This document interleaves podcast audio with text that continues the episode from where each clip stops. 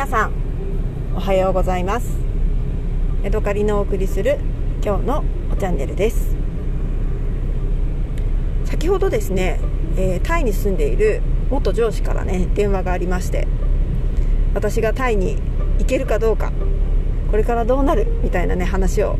こ30分ほどねしておりました。まだね私がねタイに行ける可能性っていうのはねゼロではないないんだっていうのがねちょっとなんか0%だって私は思ってたんですけどちょっと 1%2% ね可能性がまだ残ってたんだなっていうことでねちょっと今私はウキウキしております。ただねやっぱりねあの行きたい気持ちはあるし全然行ける状況ではあるんだけれども、えー、やっぱりねなんか自分の実力不足というか私がそこへ行ってねどんだけお役に立つんだろうかっていうところがね甚だ疑問なんですよね。でね一つねその上司が心配してたことがありまして私今42です。もうすぐ3になるんですけれども、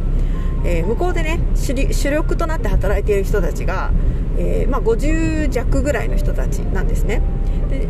で上司よりもちょっと年下の人たちが多い。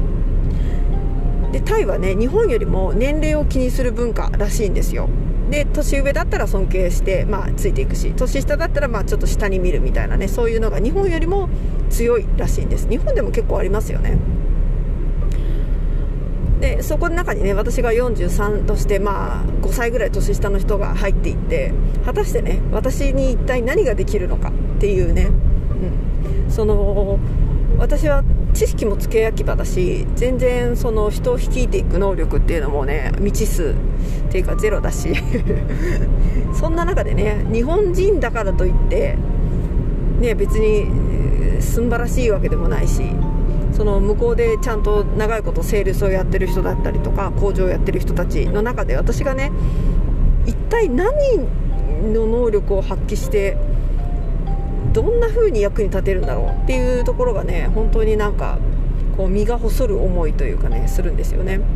であのその上司にとって私と一緒に働くっていうのはねすごい安心感があることだと思うんですよ、まあ、気心も知れてるし私が別に裏切ったりとかね、まあ、とんでもないへんてこりんなことをするっていうのも間違ってしてしまうかもしれないけど私がそういうなんかなんていうのかな相手を陥れようとかそういう気持ちがないやつだっていうことは、まあ、向こうも分かってるし。だからその日本人同士として、まあ、相談したりとかそういう一緒になんか考えたりとかっていうのにはね役に立つと思うんだけどでもねそのうん会社経営に対して私が本当にいることでプラスになるんだろうかっていうことをね本当にはたと考え込んでしまうみたいなねそんな気がしています。えー、12月1日にね改めてあの話し合いがあるらしくてそこでね私の知習というかこれからね身の振り方どちらの方向へ行くかっていうのが決まるらしいのでまあこう動きたいっていう感じでね私はただただ、えー、その結果待ちっていう感じになりました。でね、えー最近どう？みたいな話をしてたんですけれども私がねあのバイクの免許取って楽しくやってますせっていう話をしたら面白い話がありましてですね。タイではバイクの免許っていうのは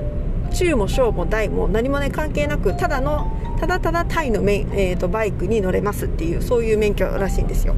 で日本でバイクに乗れのの免許を持ってる人が向こうへ行くと大中小どんなバイクでも乗れるようになるらしいんですね。日本だと 400cc までしか乗れなくて、えー、それ以上大きいバイクに乗ろうとすると大型免許っていうのを取らなきゃいけないんですね。でもタイはその排気量の区分がないのでどのバイクに乗っても大丈夫なんだそうです。ななのでなのでというかでで私がそっち向こう行くとそのタイのバイク免許を持ってるよっていう免許になるんだそうですね。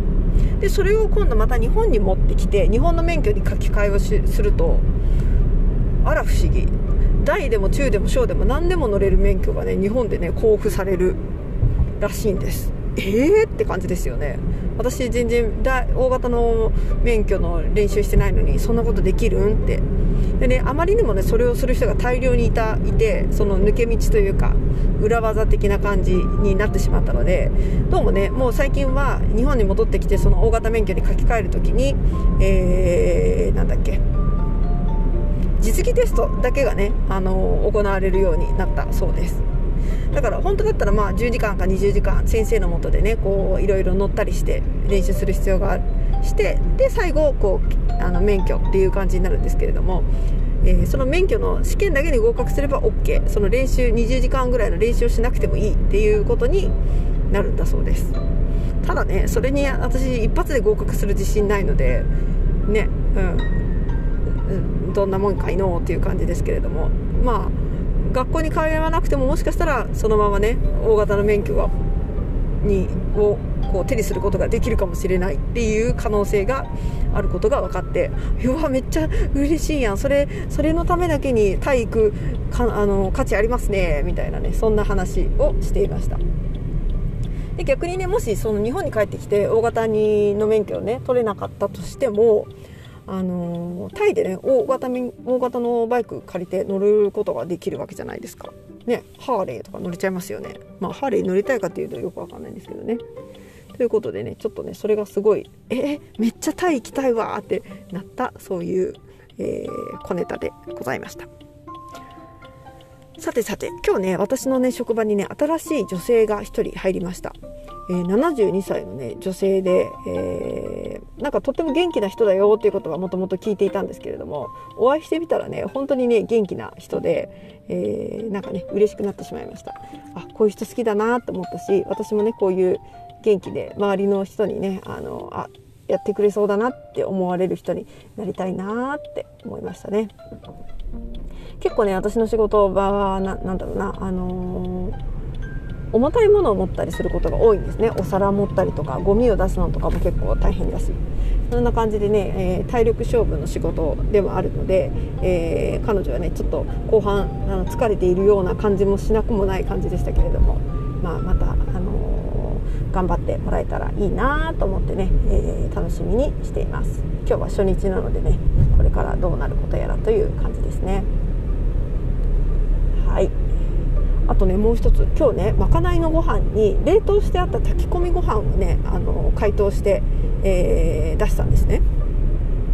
そしたらねそのね冷凍してあった炊き込みご飯がねすんごい変な匂いするんですよね。なんかね私にはね腐敗臭のように思える匂いなんですよ。でえ何これ臭い？と思って腐ってんじゃんと思って。で食べると別に食べたらね変な匂いしないんですよね。食べたら普通の味なの。なんか味のついたご飯。でも匂いがむっちゃ変な匂いするんですよ。で最初ね温めてでお釜に開けたら「え何これ?」ってなってで一緒に働いてる女の子にね「なんやばなんか変な匂いするんだけど」って言って匂い嗅いでもらったらその子も「ああ牛小屋の匂い」とか言ってね2人で「これ何？大丈夫?」って言って。ででそこで食べて、うん、でも味は全然変じゃないんだって言ってでもう一人そのね今日入ったばっかの人に「どう思います？これ?」って言ったら「いや美味しい匂いがする」とか言うからじゃあそのままでいいかっていうことで、えー、みんなにねそのまかないご飯として出したんですよでね自分がまかない食べる番になってお昼休憩の時に食べてみたらやっぱり何なのこの匂いと思ってねめっちゃ心配になってこれもうやっぱ捨てた方がいいわってなったんですよでもねその、まあ、捨てる前に1回ねあの一番のトップシェフにあの「どう思います?」って聞いたら「まあ冷凍したご飯を1回戻してるからこういう匂いすることもあるよね」みたいなこと言ってあ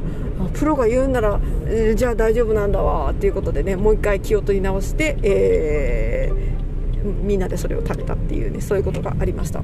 むちゃむちゃ変な匂いしたんですよね。もう本当に心配になるぐらい変な匂いしたんですけれどもまあ問題なくでも味は大丈夫っていうことでね。そんなこんなことあるんだと思ってね、えー、私はちょっとびっくりしたというか勉強になったというか、えー、そんな気持ちになりました。というわけでねお家に帰ってきました。北海道ねかなりもう冷え込んできまして今ね車の中でも暖房つけてますし着物のトレーナーを着て首にの周りにねショールを巻いて、えー、過ごしております。はい。というわけで今日はここまでです。また次回お会いしましょう。さようなら。